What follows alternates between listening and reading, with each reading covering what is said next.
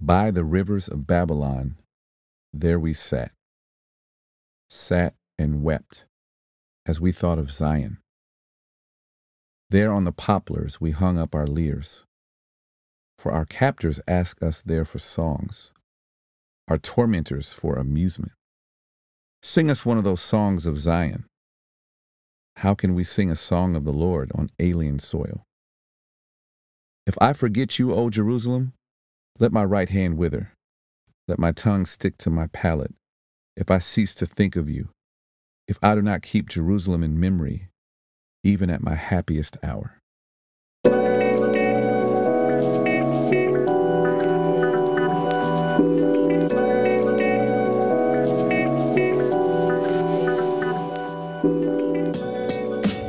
This is Existential, a podcast aimed at reminding you that it's okay to be human. We listen to human stories and human experiences, and we wrestle with issues of justice, faith, and culture. I'm your host, Corey Leak. Thanks for listening.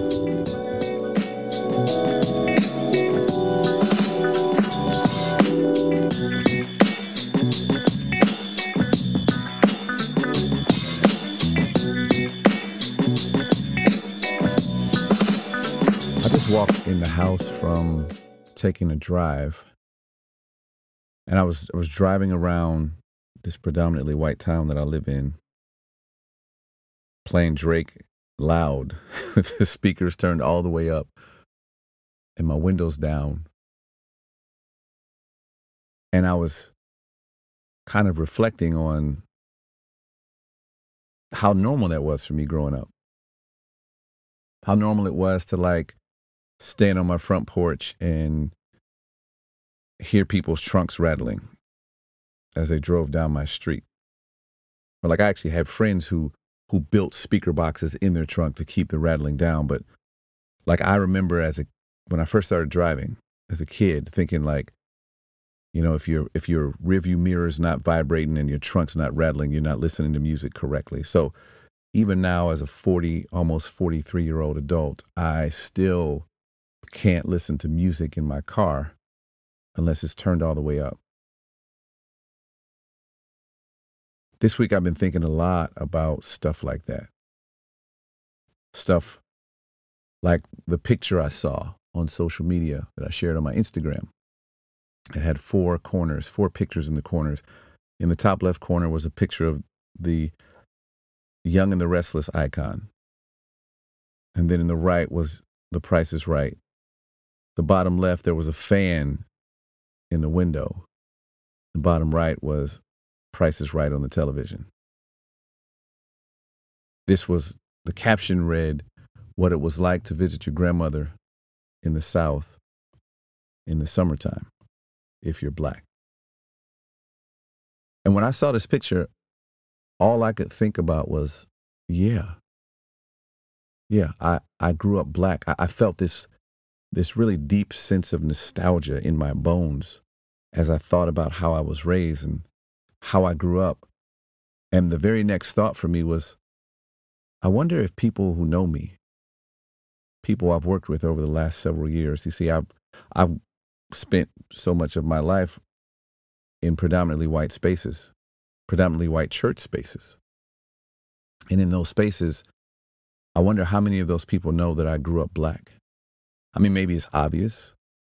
Maybe you just kind of like, you go, duh, I can look at you and know that you grew up black. But I wonder if for some of them seeing me now, hearing me talk now, I wondered if any of them seeing that picture that I shared with the caption, I'm feeling so much nostalgia right now. I wonder if any of them thought it was fake. See, I can really resonate now in ways that I never thought before with the psalm that I read at the beginning of this podcast,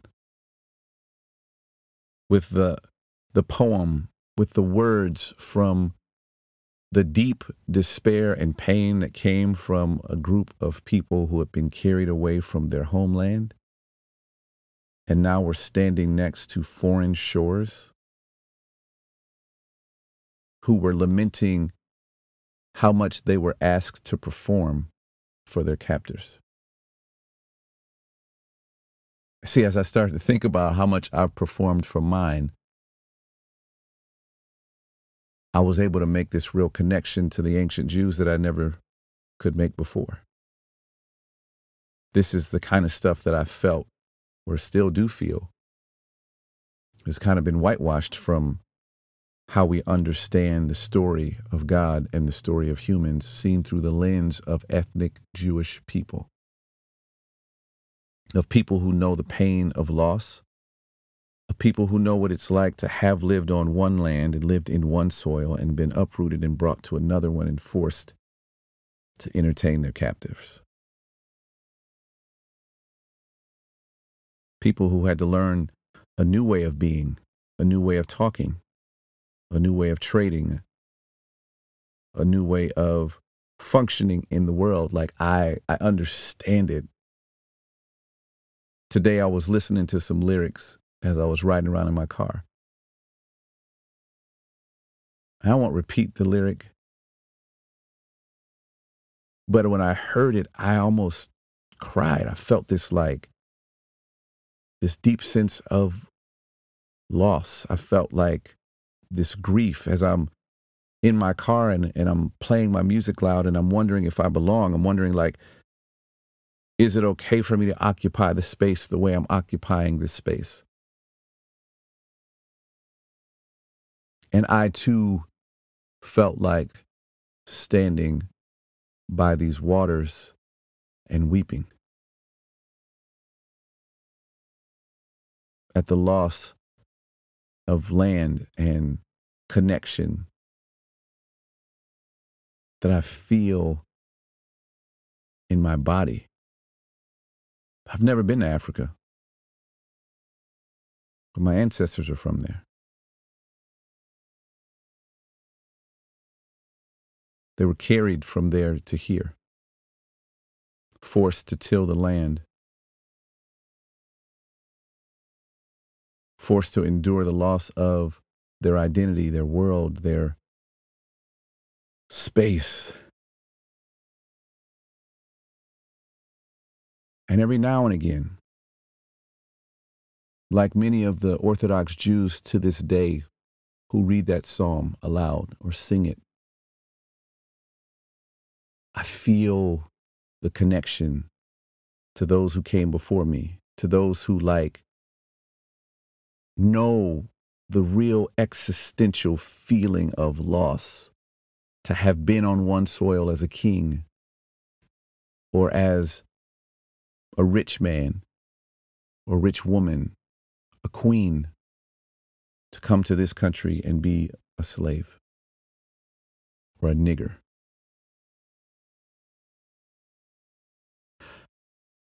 And I sit here today, like, front of this microphone, saying to myself, I gotta share it. Like, I just felt this thing in me that I needed to just really say out loud. I needed to to share it with you, like this real raw moment. I, I knew I had to. I knew I had. I knew I had to sit down.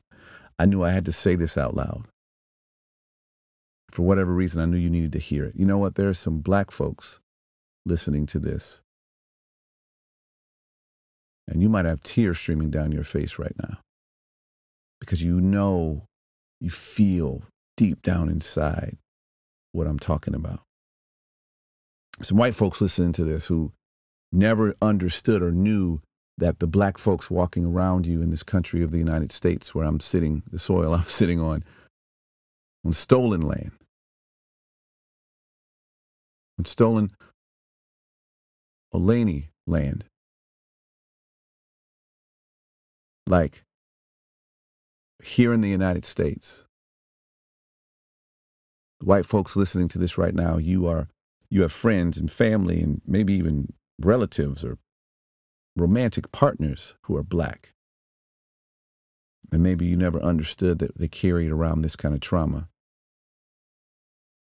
But today I wanted to give voice to it. I wanted to say it out loud. I wanted to say it raw and real in one take. Want to express the full range of emotion that so often those of us who have ever been a part of a spiritual community don't have the opportunity to do. If you were listen to or watch Existential Sunday, I just lamented this past week how whenever we as black folks express our pain, our lament, our frustration, our anger, too often there are white folks that run in to police it, to tell us we can't say that, we can't think that, we can't believe that. And that's probably why for so long I've forgotten that I grew up black that I'd forgotten about how I listened to music. That I've forgotten about the things I like to do, that I've forgotten about the television shows I grew up watching because I didn't have space to talk about it. That even if the white folks that I was around had seen coming to America, it was more of a novelty than it was an actual enjoyment. that I have forgotten, that I had learned that it wasn't important that I was black, especially coming from the Christian tradition. That I learned that the only thing that's actually important is my identity in Christ, my place in the Christian community that I was in, and how everyone saw me as an equal. We don't even see your color, we just see you as a brother in Christ. Yeah, bullshit.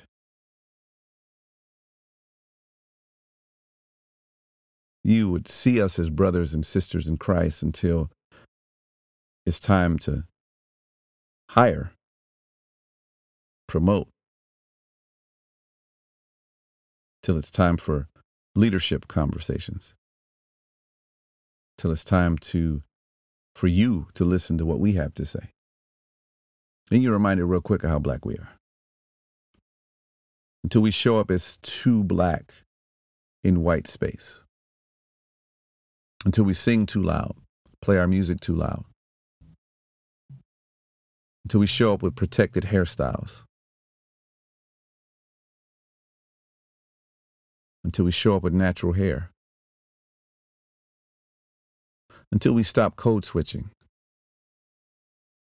until we cast off the chains of assimilation. Then you see us as black, and then you to remember that we're black. And your aha is maybe not the nostalgia or pain, your aha is fear, is angst, is panic.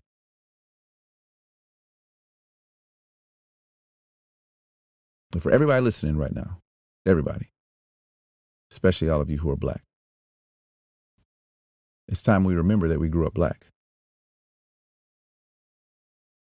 And I think you know what I mean when I say that.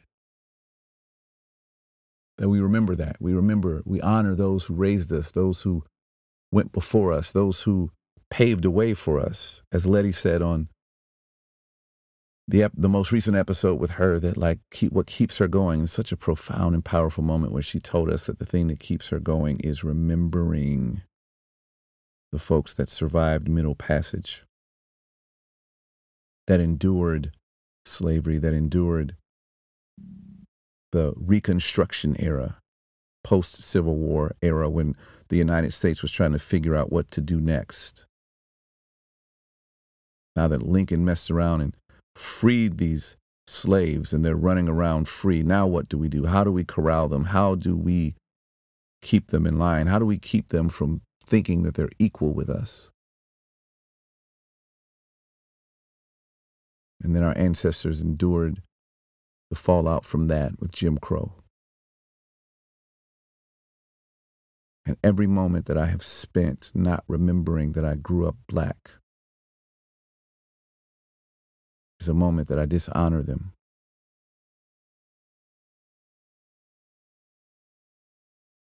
That I don't appreciate, that I don't lean into and value the blood, sweat, tears energy, life, ideas, wisdom, richness, contribution, life force that those ancestors put out into the universe that I carry around in my body and my children carry around in their bodies. And God willing, someday my grandchildren will carry around in theirs.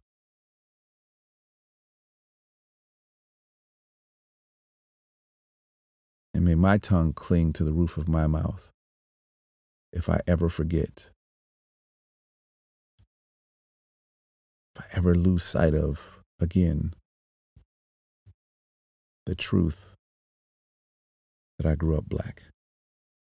Grace and peace until next time.